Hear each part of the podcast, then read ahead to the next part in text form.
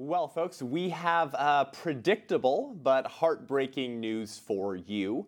The Biden administration has lifted the restrictions on dispensing the abortion pills by mail, so snail mail abortions, reversing the Trump administration's, if you recall, their policy that the Supreme Court actually backed in January packed with new fetal bigots from the new woke administration, the FDA is giving the pro abortion movement what they've always wanted, which is mail order murder. So, with us today to discuss this deadly news and debunk the many lies surrounding the abortion pill is our good friend Dr. Brent Boles, who has practiced uh, medicine for over 30 years, has uh, delivered babies over the 30 year period, uh, recently relocated to the Free State in Florida, and continues to be an advocate for the preborn and a real expert when it comes to the abortion reversal pill. As a previously on call doctor in his previous state for women who wanted to reverse their medication abortions and his delivered babies that were saved because of the abortion reversal pill. I know you're a friend of Dr. Brent Boles. We're going to dive into all of this and equip you to stand for life. All that and more. I'm Seth Gruber, and this is Unaborted.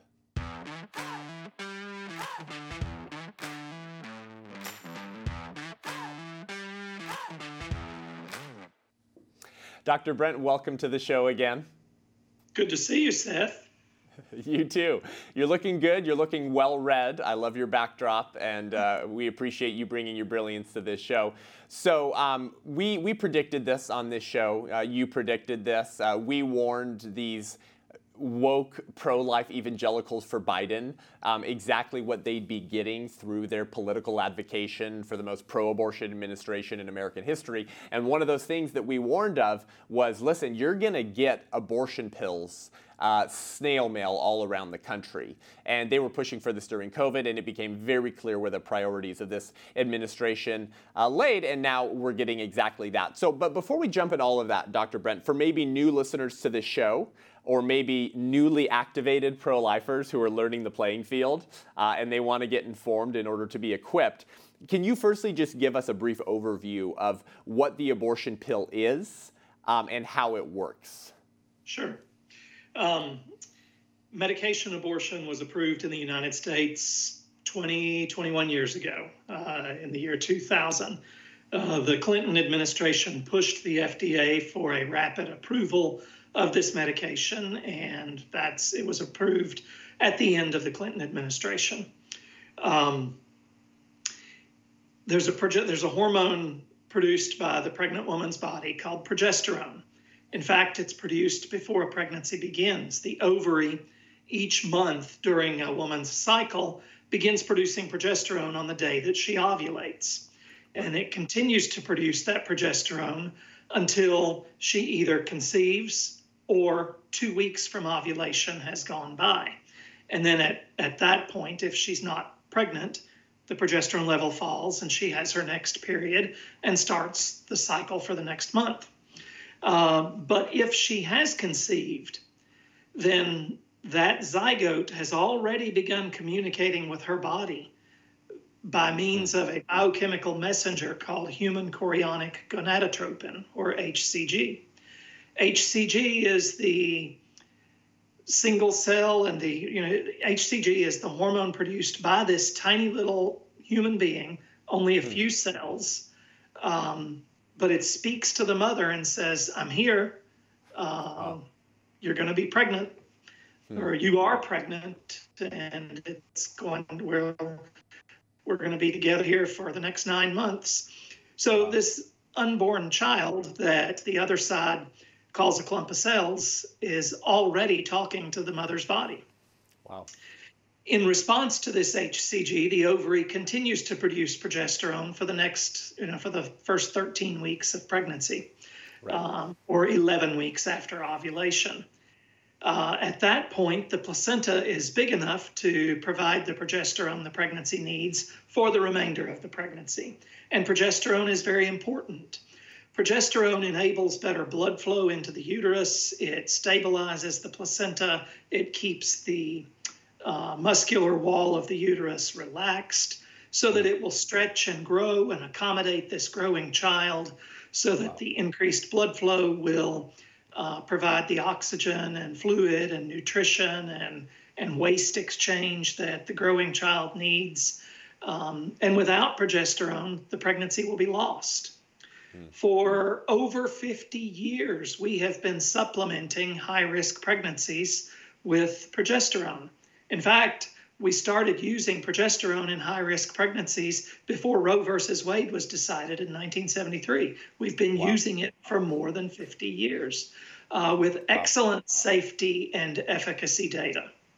And so, uh, just just for our listeners, um, to to to in even more simplistic terms, what you're saying is in high risk pregnancies where the child is more likely to die before reaching a gestational age that they can be born and survive doctors like yourself would just give women more progesterone to help the pregnancy continue yes. in a more safe and healthy manner. Yes, women who've had multiple miscarriages uh, sometimes have those because their body won't produce as much progesterone as they need. And if we just supplement them with progesterone until the placenta is producing enough, then they do fine. Wow. So biochemical pharmaceutical researchers in France, uh, I believe in the 1980s, began researching ways to cause abortion to happen uh, by just taking medication instead of performing it surgically. Wow. And they decided to create a progesterone blocker. Uh, they developed a molecule that we call mifepristone or RU486 or Mifeprex. Those are the three different names for it, um, that when administered would block the action of progesterone on the wall of the uterus. It diminishes the blood flow into the placenta. Uh, that tissue deprived of oxygen and proper fluid and nutrition uh, becomes weak and unstable. Its attachment to the wall of the uterus becomes unstable, and the uterus is more sensitive to uh, the beginning of contractions. Uh, they frequently are referred to as cramps when it's a miscarriage or a medication abortion. But if you're at the end of the pregnancy, we call it labor. Right. Um, so that's that's how the contents of the uterus, how the baby uh, is expelled. Um, wow. And, and that's what a medication abortion does. It interferes with the progesterone.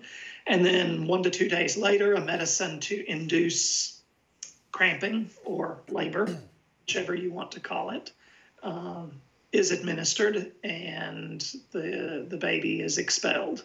Um, wow. Obviously, at a gestational age that is far too soon for it to have a chance of surviving once delivered. Um, okay. So, so that's what that's, we're essentially talking about is we're talking about biological warfare. yes, chemical weapon. It's a chemical weapon. Yeah, uh, it's wow. a weapon of mass destruction that targets the unborn. Wow. Uh, okay. So that, Thank you, Dr. Brent. And for, for you guys listening to the show, if you want to learn more about the history of the abortion pill, check out Live Action News investigative report um, on the abortion pill. I also did an episode several months back called Cancel the Abortion Pill, where we went through a lot of the findings of Live Action's investigative report. One of those damning findings uh, and research showing that the same um, company that was a shareholder of the company who created Zyklon B, the gas used to murder Jews, was the same shareholder company that produced the poison to kill babies through the abortion pill. So there's a very nasty history to the abortion pill, um, shocker, uh, and a lot of links with other genocidal um, maniacs who functionally believe the same worldview as the pro choice individual, which is that not all humans are persons. And so, thank you for that overview, Dr. Brent. So, the breaking news that we predicted and that many, tragically, evangelicals are responsible for um, by lending their power and political vote to individuals who promise to do this is that according to Politico on April 12th, the FDA is lift its curbs on dispensing abortion pills during the pandemic. Um, I'm going to give a, a four sentence overview of the history in the last year of this, Brent, and then I want you to launch in and help us understand more of this. So, in May, you guys, of 2020, the American College of Obstetricians and Gynecologists, which is incredibly pro abortion, and other abortion supporting groups sued the HHS and the FDA with ACLU lawyers to challenge the FDA's risk evaluation and mitigation strategy rule which I want you to jump into in just a second, Dr. Brent. Then on July 13th, a federal judge, I believe his name was Theodore Chuang, suspended the rule requiring women during COVID to visit a hospital, clinic, or medical office to obtain RU486. Uh, I'm sorry, a federal judge suspended that rule, and then another judge um, overruled that and said women could access the abortion pill um, via telemedicine during this portion of um, the quote unquote pandemic. Then in January, while Trump was still president, the Supreme Court granted a request from the FDA to reinstate the federal requirement that the abortion pill be picked up in person during or after an in person evaluation. Um, but we had no guarantees on that, knowing how soon the new administration was going to take over, and probably knowing very likely that that was going to change, and indeed it has. So we are talking about snail mail abortions. We're talking about mail order murder, um, and there are many reasons why all individuals, pro-life or pro-choice, should be opposed to that. So, Dr. Brent, can you explain to us what is REMS? For again, I've talked about this on the show, but for new listeners, what is the risk evaluation and mitigation strategy that the FDA had in place? And why is it important? Well, there are over 20,000 medications that are approved by the FDA for use in the United States. Um, some medications clearly have significant risks, and uh, there are additional restrictions placed on their prescribing. Most medication that is of a routine level of risk or a low level of risk can be prescribed by any doctor for any purpose that they feel is clinically appropriate. Um, off label usage is a common thing.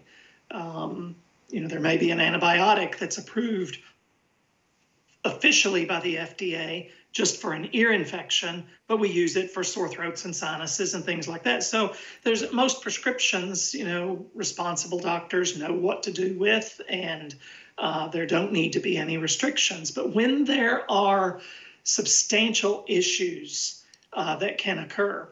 Uh, and one example is the use of medications like Suboxone and Subutex that are some of the newer medications used for the management of opiate addiction, which is a huge crisis in this country, uh, because they themselves are terribly addictive, um, and because people who aren't on those medications can suffer complications if they suddenly take a dose of that. There are restrictions on their use. Their prescribing is only allowed by doctors that have completed particular certifications in appropriately managing that.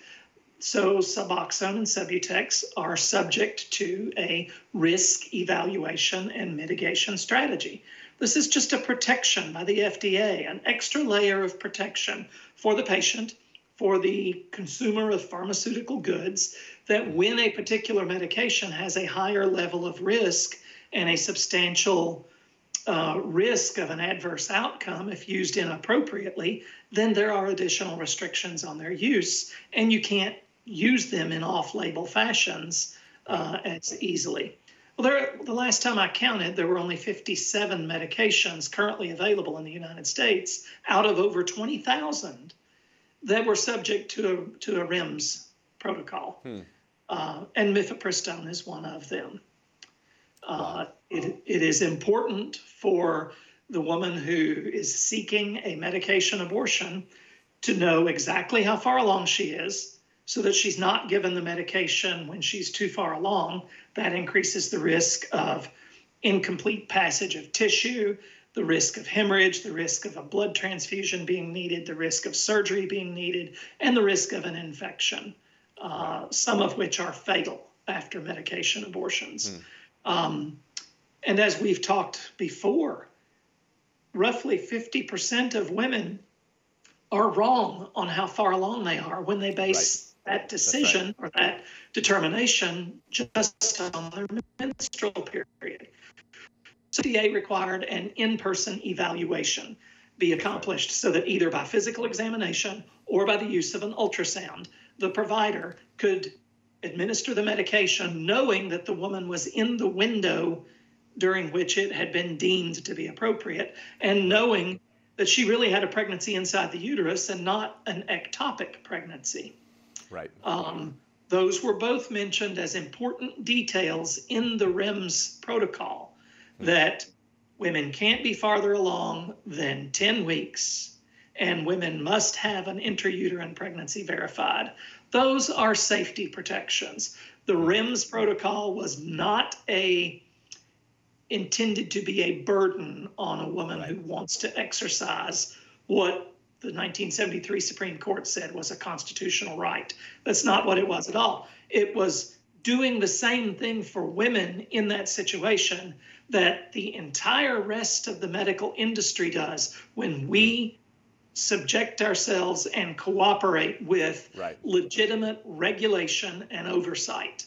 Wow. Real healthcare does that. The abortion right. industry never submits to regulation and oversight. Wow. They right. fight it in court every time it's imposed yeah. upon them. And so they're not healthcare. Yeah. If you don't act like healthcare, if you don't put the patient's safety first, just like legitimate healthcare providers do, wow. then it is galling to yeah. call yourself healthcare. Right.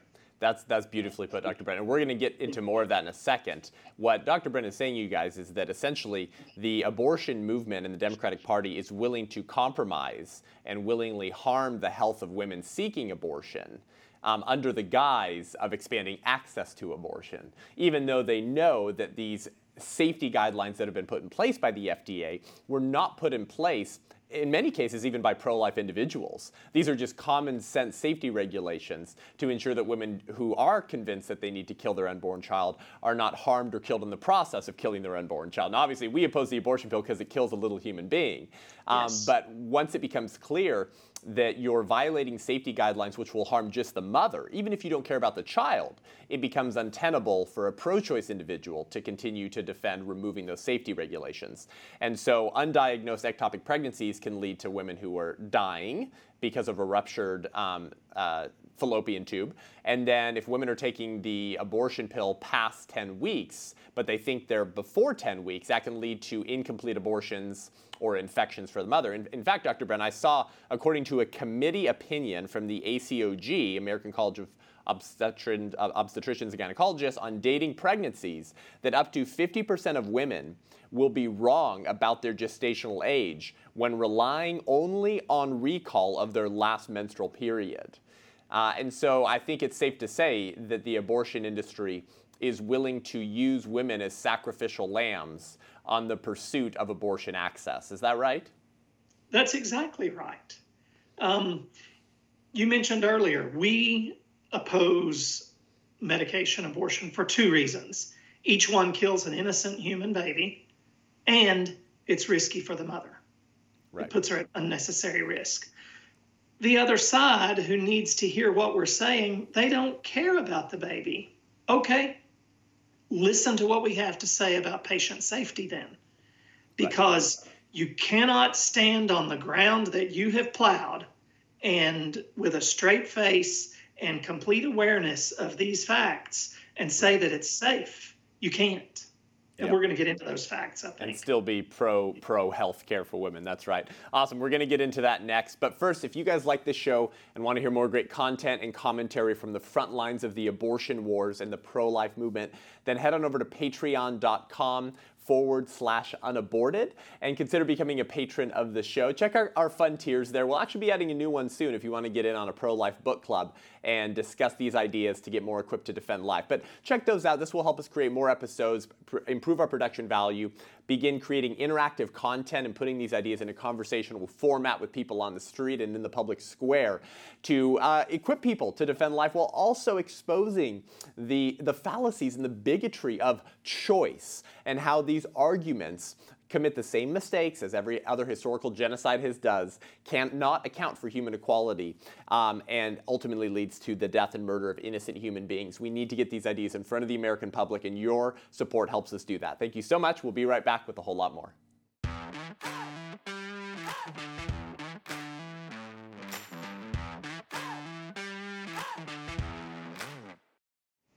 Welcome back to the show, guys. We are continuing our excellent conversation with the brilliant Dr. Brent Boles discussing the Biden administration's new decision to rescind the FDA's risk evaluation and mitigation strategy safety requirements, which prevented the abortion pill from being shipped via snail mail, uh, which required in person evaluations before getting the abortion pill. And Dr. Brent just went through all of the reasons as to why um, supporting the uh, risk evaluation mitigation strategy is, is, really so common sense. So, uh, Dr. Brent, uh, this Politico article, right, that uh, just came out uh, announcing this change, a couple lines in here I wanted to throw at you and get your response to. Uh, Politico obviously being incredibly far left and pro-abortion.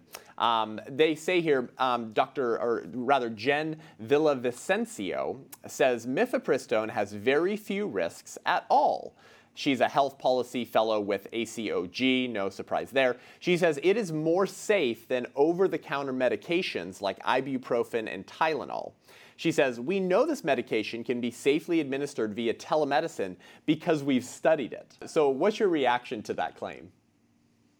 That just makes me really sad that a professional, trained person can say that kind of stuff with a straight face. Uh, and either lack the ability to have critically looked at the data or just ignore the data and speak in favor of an ideology over patient safety. First question for Jen, whoever she is. If Mifeprex is really less risky than over the counter Tylenol and ibuprofen, why don't those two medications have a REMS protocol on them? If they're more dangerous than a medication that has a REMS protocol. Why can you walk into any drugstore or grocery store and buy as much as you want whenever you want? Now, Dr. Brent, you're just making too much sense. That's right. It, Interesting. They, they diminish the credibility of an otherwise honorable profession when they hmm. stand there and say stuff like that. It's wow. not true go look at the more than 6,000 adverse event reports that have been filed with the FDA about Mifeprex. More than 6,000 adverse event reports that were just reviewed by the American Association of Pro Life OBGYNs, an organization of medical professionals that's nearly 10,000 strong that tells the truth about this issue.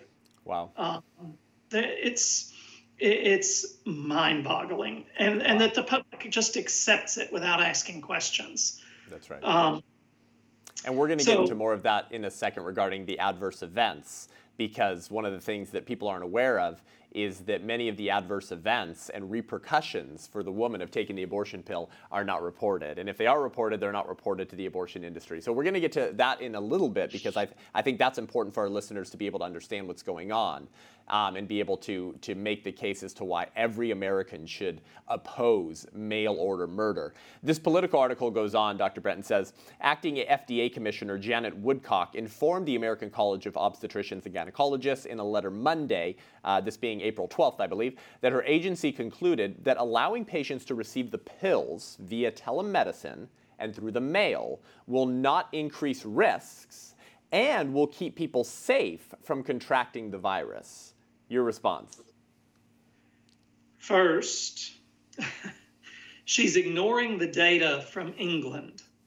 Um, England, uh, the, the, British government, their National Health Service, they loosened these restrictions uh, before we did.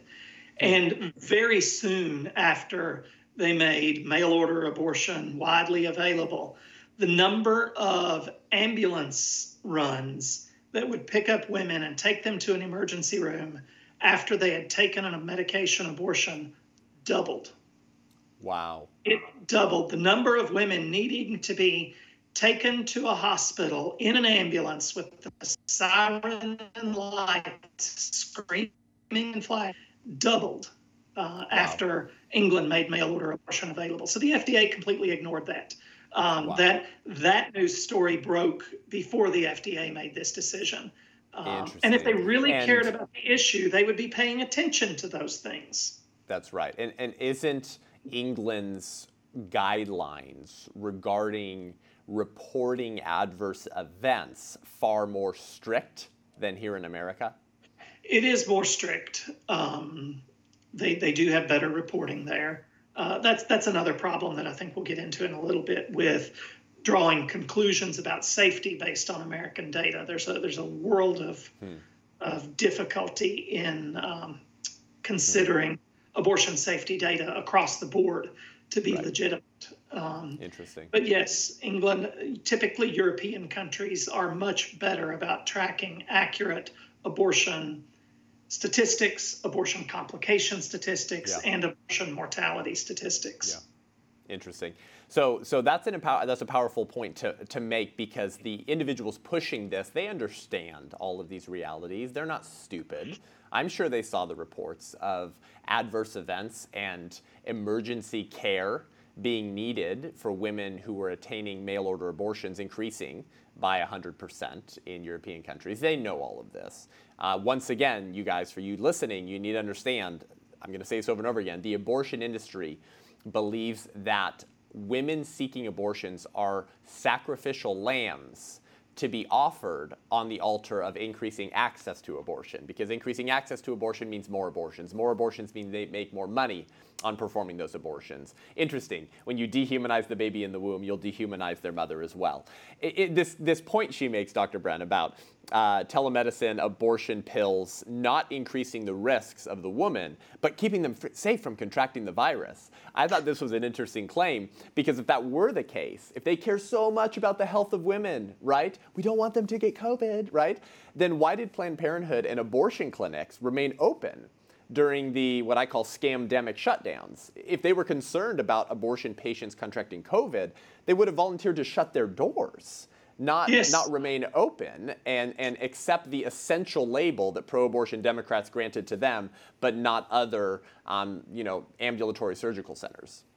It's essential that you get to go see your cardiologist. It's essential that you get to go see your oncologist if you're dealing with cancer. It's essential to be able to access health care for other problems.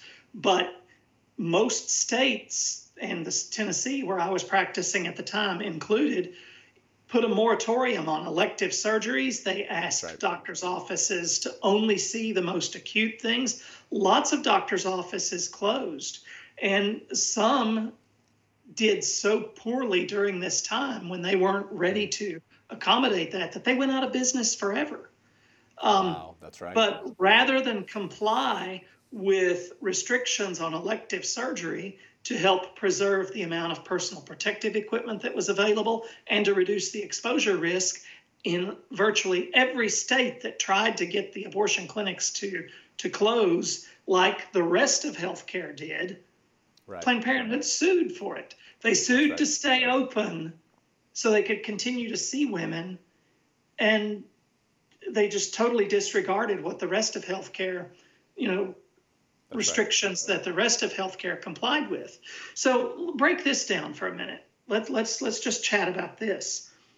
If you look at the chance that a young reproductive age woman will get COVID and die okay. by going to two appointments, in-person appointments at an abortion clinic, if that abortion clinic is you know, using gloves and wearing masks and properly disinfecting like all other doctors' offices do.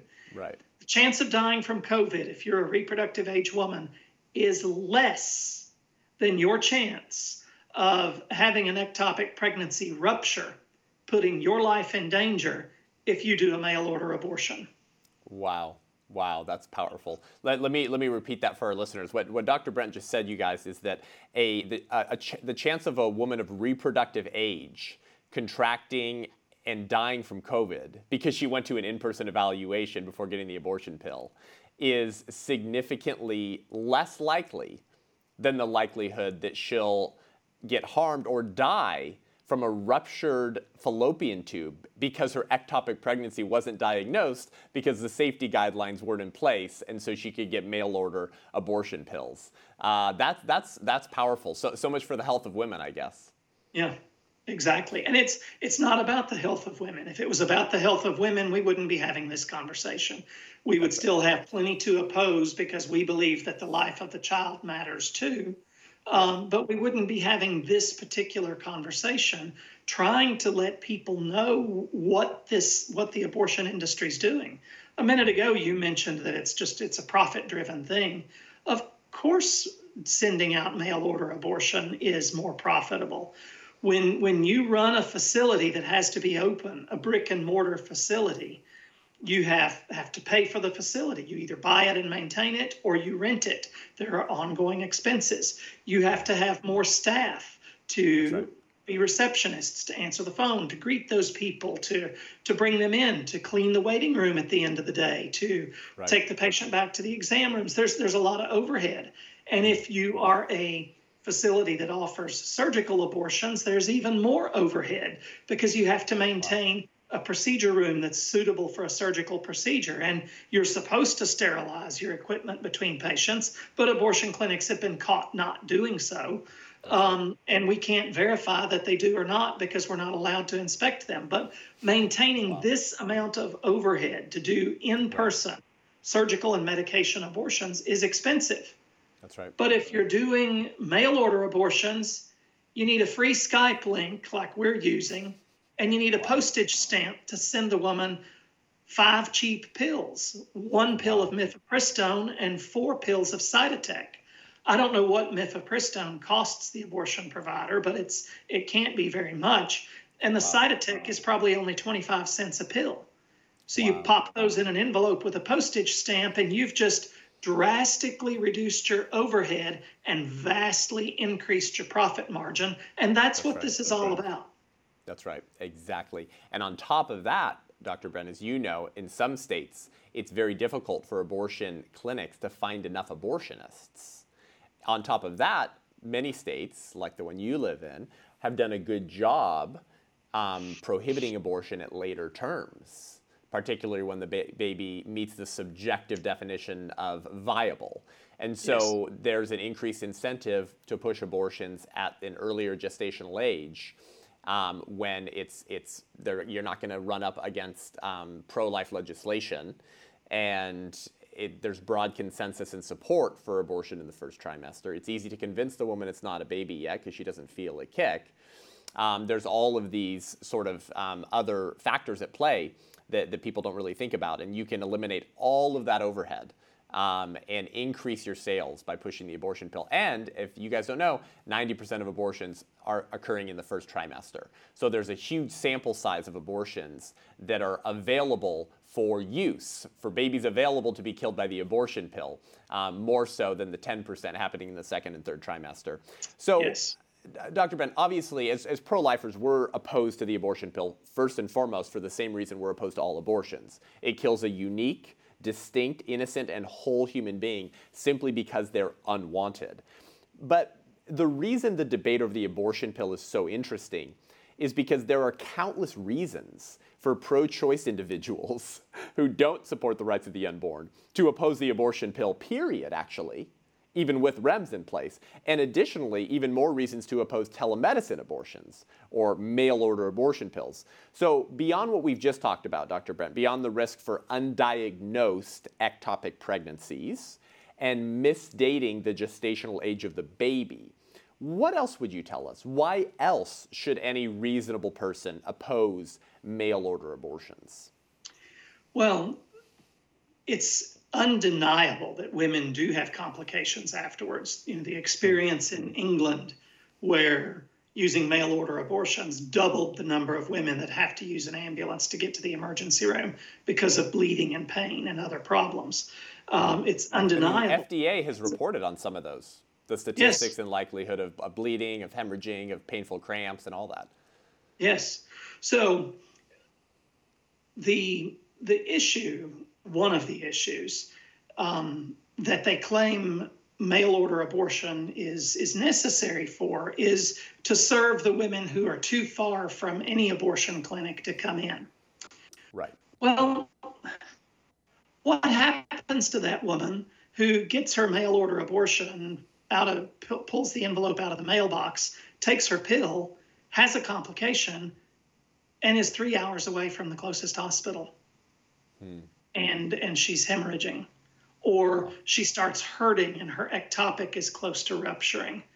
You've you've just given someone a medication by mail because you say she's too far to access health care knowing that there's a chance she may need to access health care on an emergency basis. Wow.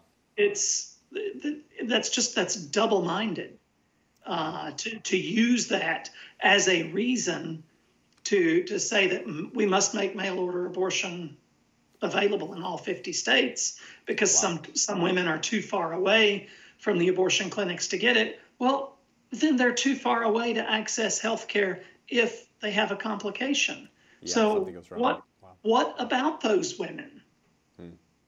They don't have so an you, answer. You could that. almost, you know, we're calling this mail order murder. In that case, you're almost talking about mail order um, manslaughter double manslaughter, essentially, because with foresight, the abortion industry is pushing this, knowing what happened in Europe, knowing that there's going to be increased, if double, if not more, cases of women who have died. As you've said before, the FDA has reported at least 24 women have died from the abortion pill that were reported. Um, we're talking about hemorrhaging. We're talking about ectopic pregnancies that will rupture and the woman will bleed out and die. You do not have hours to save a woman with a ruptured ectopic pregnancy. You have minutes, if that. And, and the abortion industry is doing all this with foreknowledge and with foresight, increasing the instances that this is happening in. So I think it's appropriate to say we're really talking about mail order double murder. Um, and these women just become sacrificial lambs. Um, any other reasons? Why should this be reasonable for any person to oppose? Why should mail order abortion be reasonable uh, to oppose? Because of the things we've talked about. It's it is not as safe as as they claim. Uh, their motivation is not patient safety and patient convenience; it's personal profit for them. Um, there are substantial risks, and women will be harmed by this. Uh, that's just undeniable. And the the problem we have with having the general public understand this is you have abortion industry talking heads and talking heads from the left side of the aisle who stand and repeatedly say things that are provably false, and Americans pick them up, and too many of us believe them. they repeat these sound bites that are uh, just as if they're a parrot. You know, they hmm. parrot those yeah. sound bites using no more brain power than a parrot does when it repeats what it hears um, but it becomes part of the vernacular. Um, you know, the "my body, my choice" is a soundbite. it's it's excuse me. it's not a good argument. It's just a soundbite, and it's right. easy to take apart. Well, hmm. so is the patient safety issue. For example, uh, they repeatedly tell us that abortion must remain legal because thousands of women died every year before it was legal. And we've talked, you and I have talked about this before. It's simply not true. And even the Washington Post, a notoriously left wing paper, right. gave former Planned Parenthood president Leana Wen four Pinocchios when she made that statement again. Right that thousands of women prior to Roe versus Wade died every year.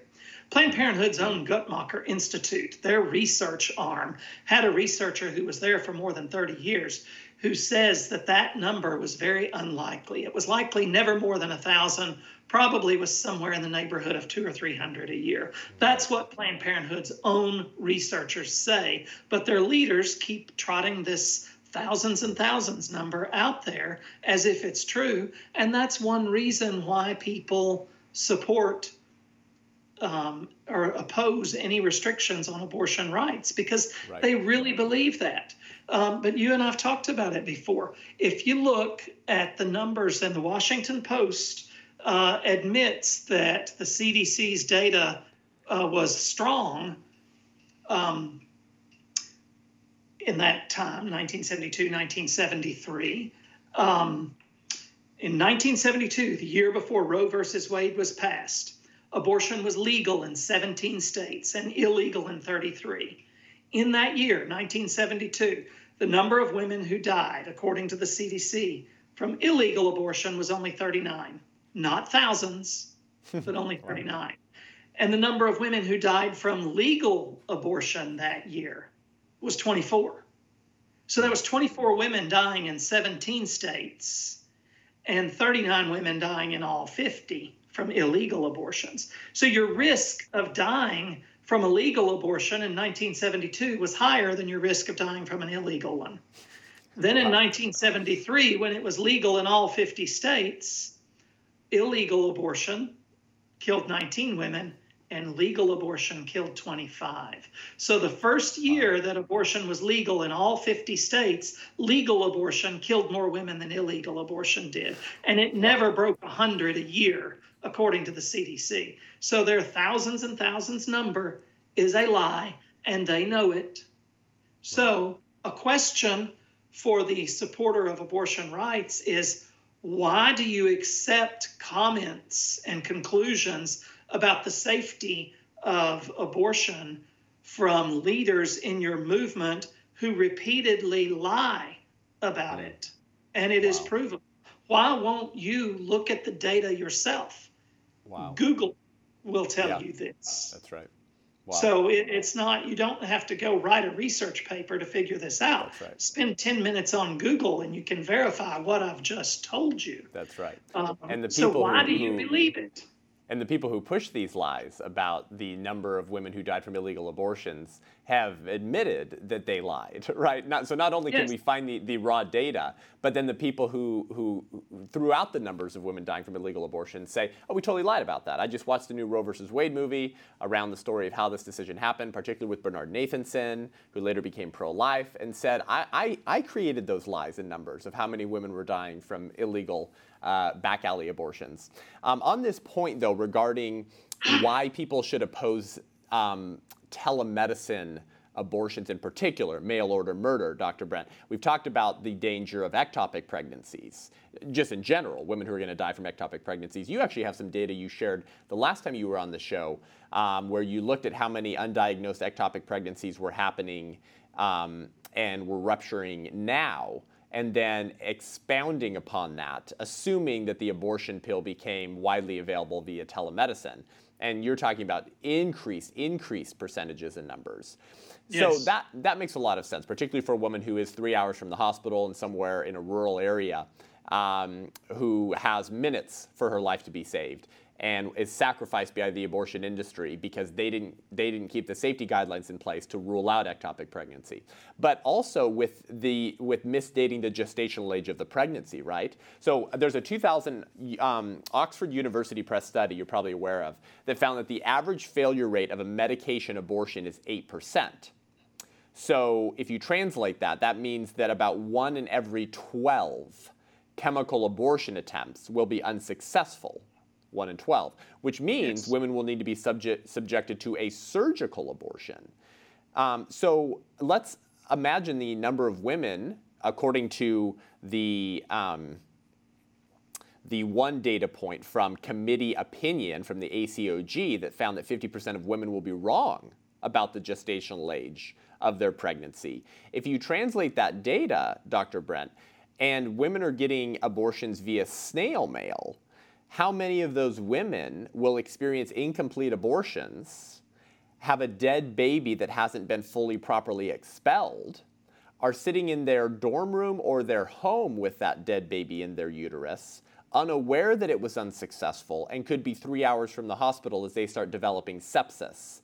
Um, so, how, what type of tragic and horrific results do you expect we will see around the country especially in rural areas, thanks to this new mail order murder? I, I think that um, I don't think I am convinced that we will see more incomplete abortions. Um, because as we've said, my own personal evaluation of my patients says that about 50% of them are wrong on their dating. The American College of OBGYN acknowledges and confirms that, that 50% of women, when you use only date, period dating and you don't use sound 50% of the time, you'll be wrong. So if mail order abortion, or once it has become so widespread, 50% of women are going to be wrong on their dates. So the number of women who end up taking this pill and are farther along than they thought is going to be substantial. Now, Will we see the abortion industry acknowledge that? Will we see ACOG acknowledge that? No, we'll probably see them sweep it under the rug. Um, wow. Most emergency room doctors that see these patients don't know that they can report this to the FDA. They don't know how to report abortion complications to their own state health department or to the CDC. So we don't, we're not getting the data. That's one of the problems with accepting abortion industry statements about safety is you can't make any judgment call about safety from abortion data in the United States. Hmm. Wow. There are 50 states. Four states, including California, report no abortion statistics to the That's CDC. Right. None. Not the number performed, no demographic information, no complications, no deaths. They don't report them. Um, 22 states report some data, hmm. but not complications and deaths. Um, 28 states report complications and deaths, or they are required to, but there's no monitoring mechanism and no enforcement mechanism to ensure that complications and deaths are really reported. So, wow. when there's no way you can draw a conclusion based on data that is so inconsistent and incomplete across the country, how can you say it's safe? Because wow. their, their statements about safety are based on data that is incomplete and inaccurate. That's exactly right. But that's the primary way that abortion advocates defend the safety of medication abortion, right? Is by pointing to statistics or studies illustrating how, you know, the widespread use of RU486 hasn't been dangerous for women. Um, and you mentioned on the show last time, Dr. Brent, why don't you just briefly uh, review the study and the recent report that you pointed to um, showing that large numbers of women who experience adverse events from the abortion pill don't even go back to the abortionists for treatment or follow up, so that those negative repercussions and adverse events are not even being the follow up is not even happening with the person who provided the abortion pill.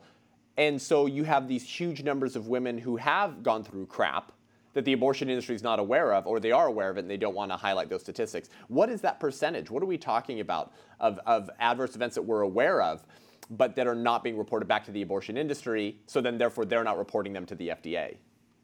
Well, the abortion industry itself admits that large numbers of patients are lost to follow up, that they don't keep their regular follow up or their recommended follow up appointment with the abortion provider um, and they they don't see complications. What I have seen in you know between 25 and 30 years of practice is that a significant number of women who have a problem after an abortion don't want to go back to their abortion provider and they come to their private OBGYN or they come to the emergency room. Um, and then I've also seen some who call their abortion provider and their problems are ignored they're having mm. pain and they're just told, well, that's just part of it, honey. It'll get better. Just take some ibuprofen.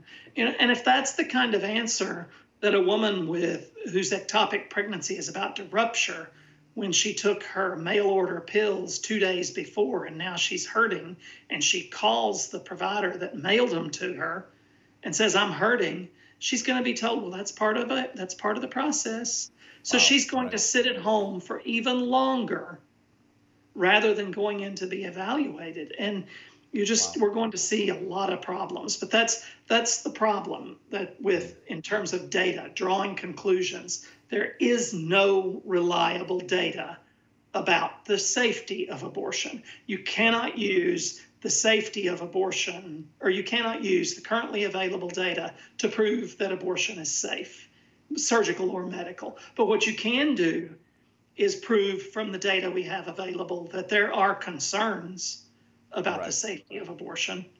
Um, right. You know, it's just that that's easy to do. You know, part of the original REMS strategy, REMS protocol, was that all complications had to be reported to the FDA. Hmm.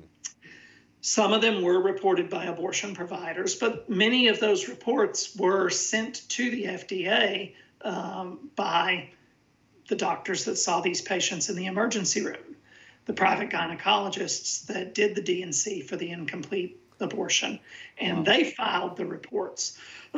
so the study that just came out, a review of the data that was performed by members of the American Association of Pro Life OBGYNs, um, looked at more than 6,000 adverse event reports hmm. uh, that were filed with the FDA over a particular number of years.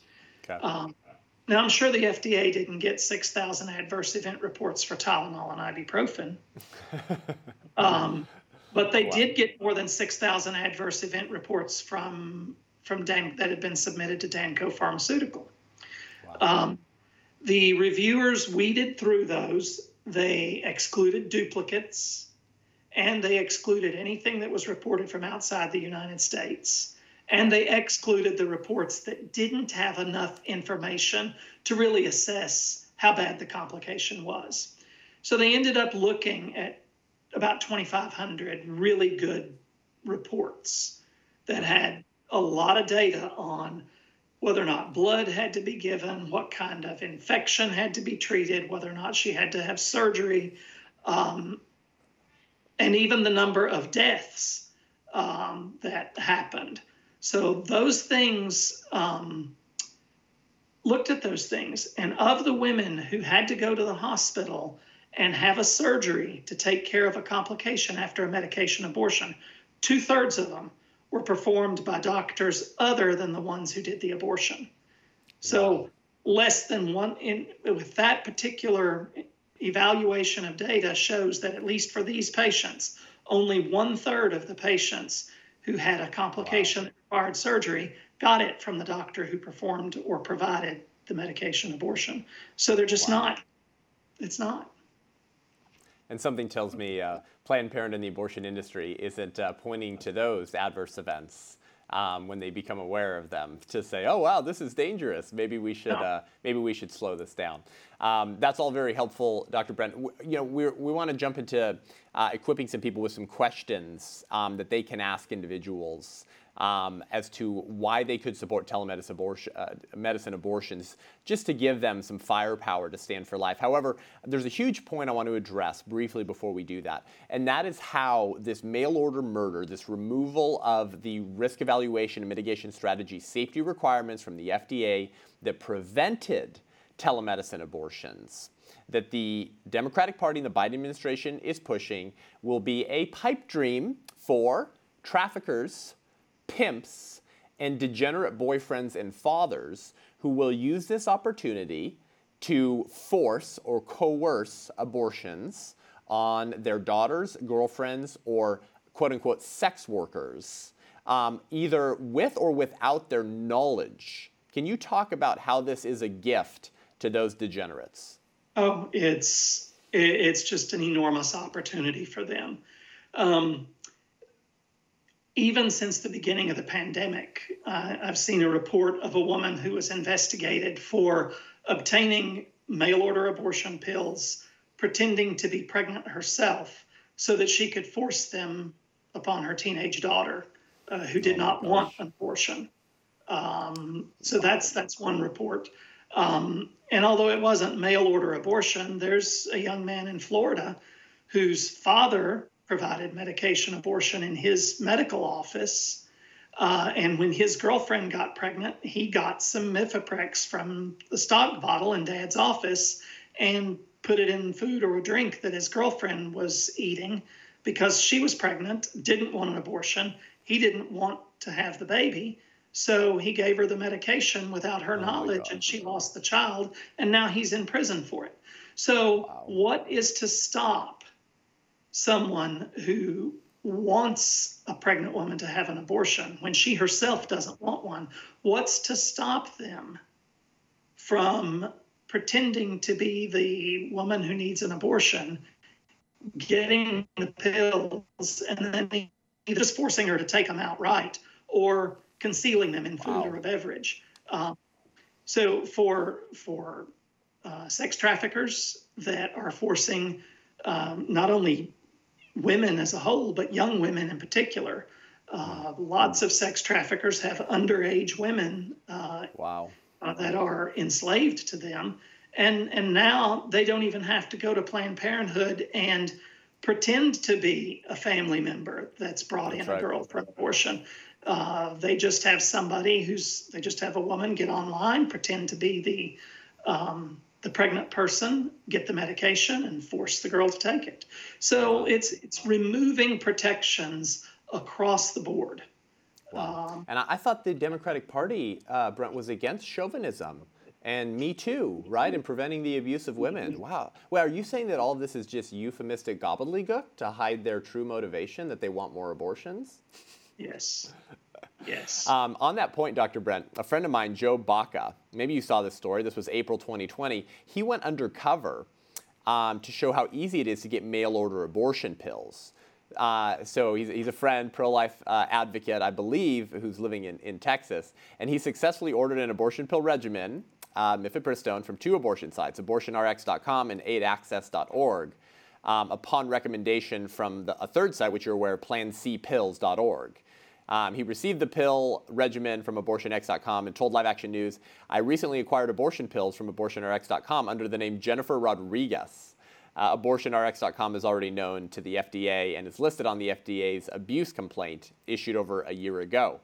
Um, and, and he's a dude, and he's getting it, and he's saying he's a woman, and showing how easy this was. Um, even when, uh, you know, supposedly the safety guidelines were being enforced. The response of the American Association of Pro Life OBGYNs, which you're a part of, to the Biden administration's rescinding of the safety regulations made a powerful point. You saw this. They said that the pri- they, they made the point that telemedicine appointments don't allow the physician to control the environment of the room or know who is hovering behind the computer screen um, for any type of traffickers or you know degenerate fathers forcing their daughter have an, have an abortion. So I think our listeners just need to be aware of this. That this is just more evidence of how the Democratic Party is more concerned pandering to pimps and degenerates than they are to the women they claim to serve. Exactly. It, it's misogyny to, to treat women like this and to to remove every safety protection they have, not just for their medical safety, but for their life and their health. You know, uh, a woman who's controlled by a sex trafficker is not in a safe position in any way, in right. any way at all, and you know, statistically has a very short lifespan and the FDA just made that worse. Wow, incredible.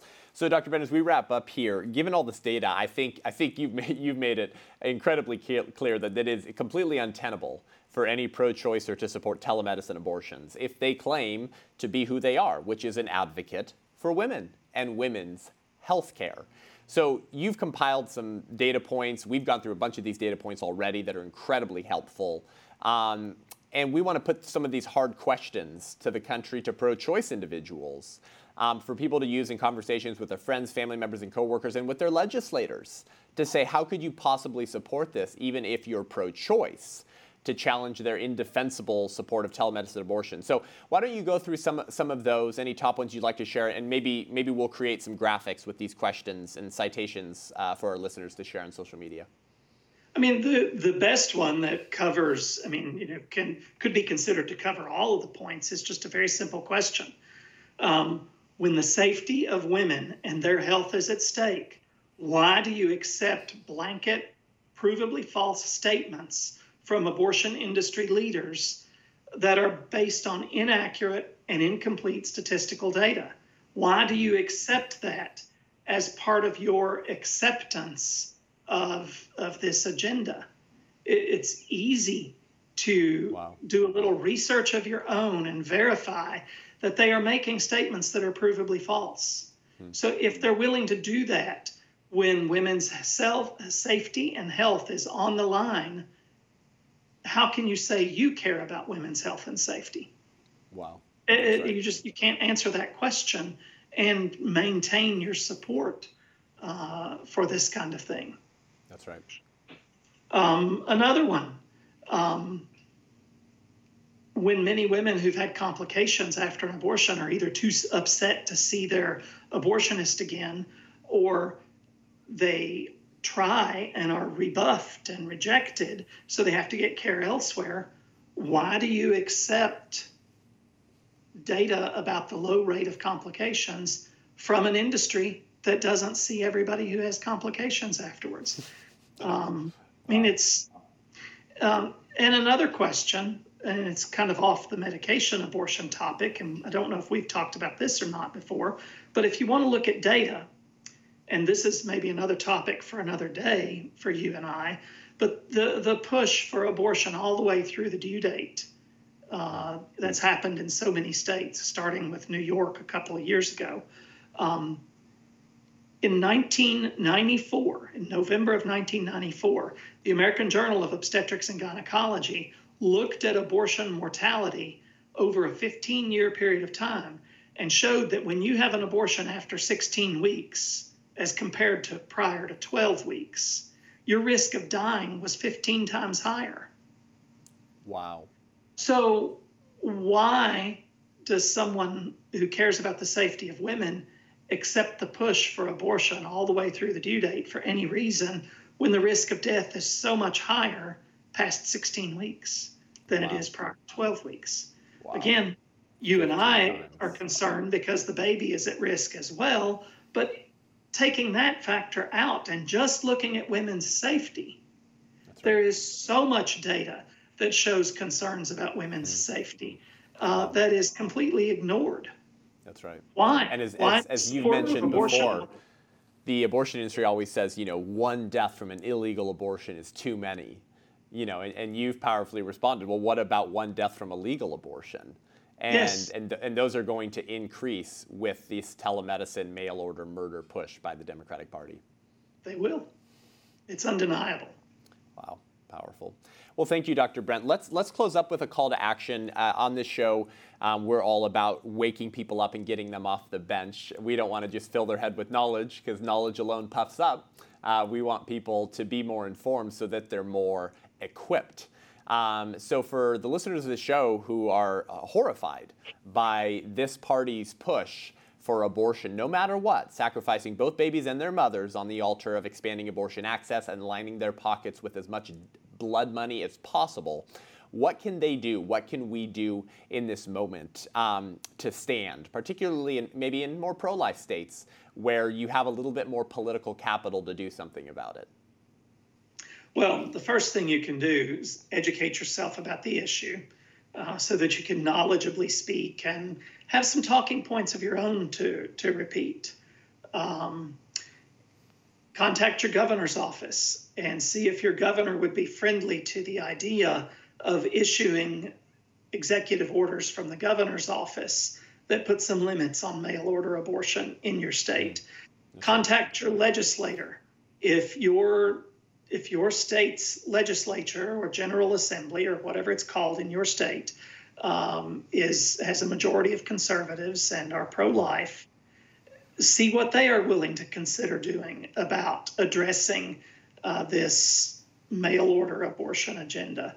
Um, then the next thing, you know, if you're a sidewalk advocate kind of person, if you've been stood outside with 40 Days for Life or with sidewalk advocates or just with your your local church, um, and you've been willing to try to talk to people, uh, that's that's very commendable. Continue doing it because a lot of people will still come to the abortion clinics. Yeah. But have in your hand the website address and the phone number for abortionpillreversal.com. Just go to that address. You'll see the website address, you'll see the phone number. Have those on little cards, note cards or business cards that you can just hand to people yeah.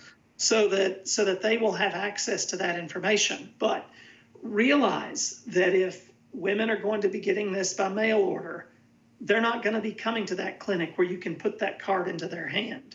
Right. So do what a gentleman um, that I knew in Tennessee did. Um, he recruited friends and family to just chip in some money and pay for a billboard. Hmm. Uh, pay for a billboard, busy street or interstate that says abortionpillreversal.com, 1 800, whatever the number is. You know, right. just getting that awareness out there so that yeah. women who have a mail order abortion uh, delivered to their home have at least had the opportunity to be exposed to the idea that if they change their mind, there is something they can do. That's right. Um, Praise God. so those those are those are talking points or action Wonderful. points, as That's you said. awesome. I love that, and that is important, Dr. Brent, because um, this is a, this is new territory for the pro-life movement. We've been aware that they've been pushing for this, that this has been their pipe dream, but how do you sidewalk advocate for an unborn child, an orphan scheduled to die, when their mother never has to leave the living room? Uh, that's not a center that you can just go stand outside of and plead for the life of the child. So this is new territory, and it's going to make it more difficult to save the life of these children, which is why political advocation is so important to Yes. accrue political power and to use it while we have it to love our neighbor. Uh, and the unborn child is the only class of neighbors that it is legal to kill. And because the abortion industry is not going to cover any of this data or information that you guys heard from Dr. Brent today, we need to do what we can. So uh, rally your individuals in your churches, pay to pull out an ad on a billboard and put that up there. Print out postcards, like he said, with information on the abortion reversal pill hotline and some information about the abortion pill to hand to women as they're walking in to centers to still get it through an in-person evaluation. And lastly, share this episode, guys, um, because a- this is a lot of information you're not going to hear anywhere else. Share this with friends. Share this with a pro-choice friend. Have conversations about this, and we'll create some graphics of some of these questions for social media for you to pose to individuals who all ought to be opposed to mail order murder of the child and endangering the health of the mother. Thank you so much, Dr. Brent, for joining us today. We, we appreciate your expertise. Thank you. Praise You're God. Keep up the good work, and, and we'll do more of this. You're, you're a, a beloved guest of this show. Uh, the episodes always do well with you because you cut through the euphemistic lies and agenda so well, given your expertise. So keep it up, brother. You too. Thank you.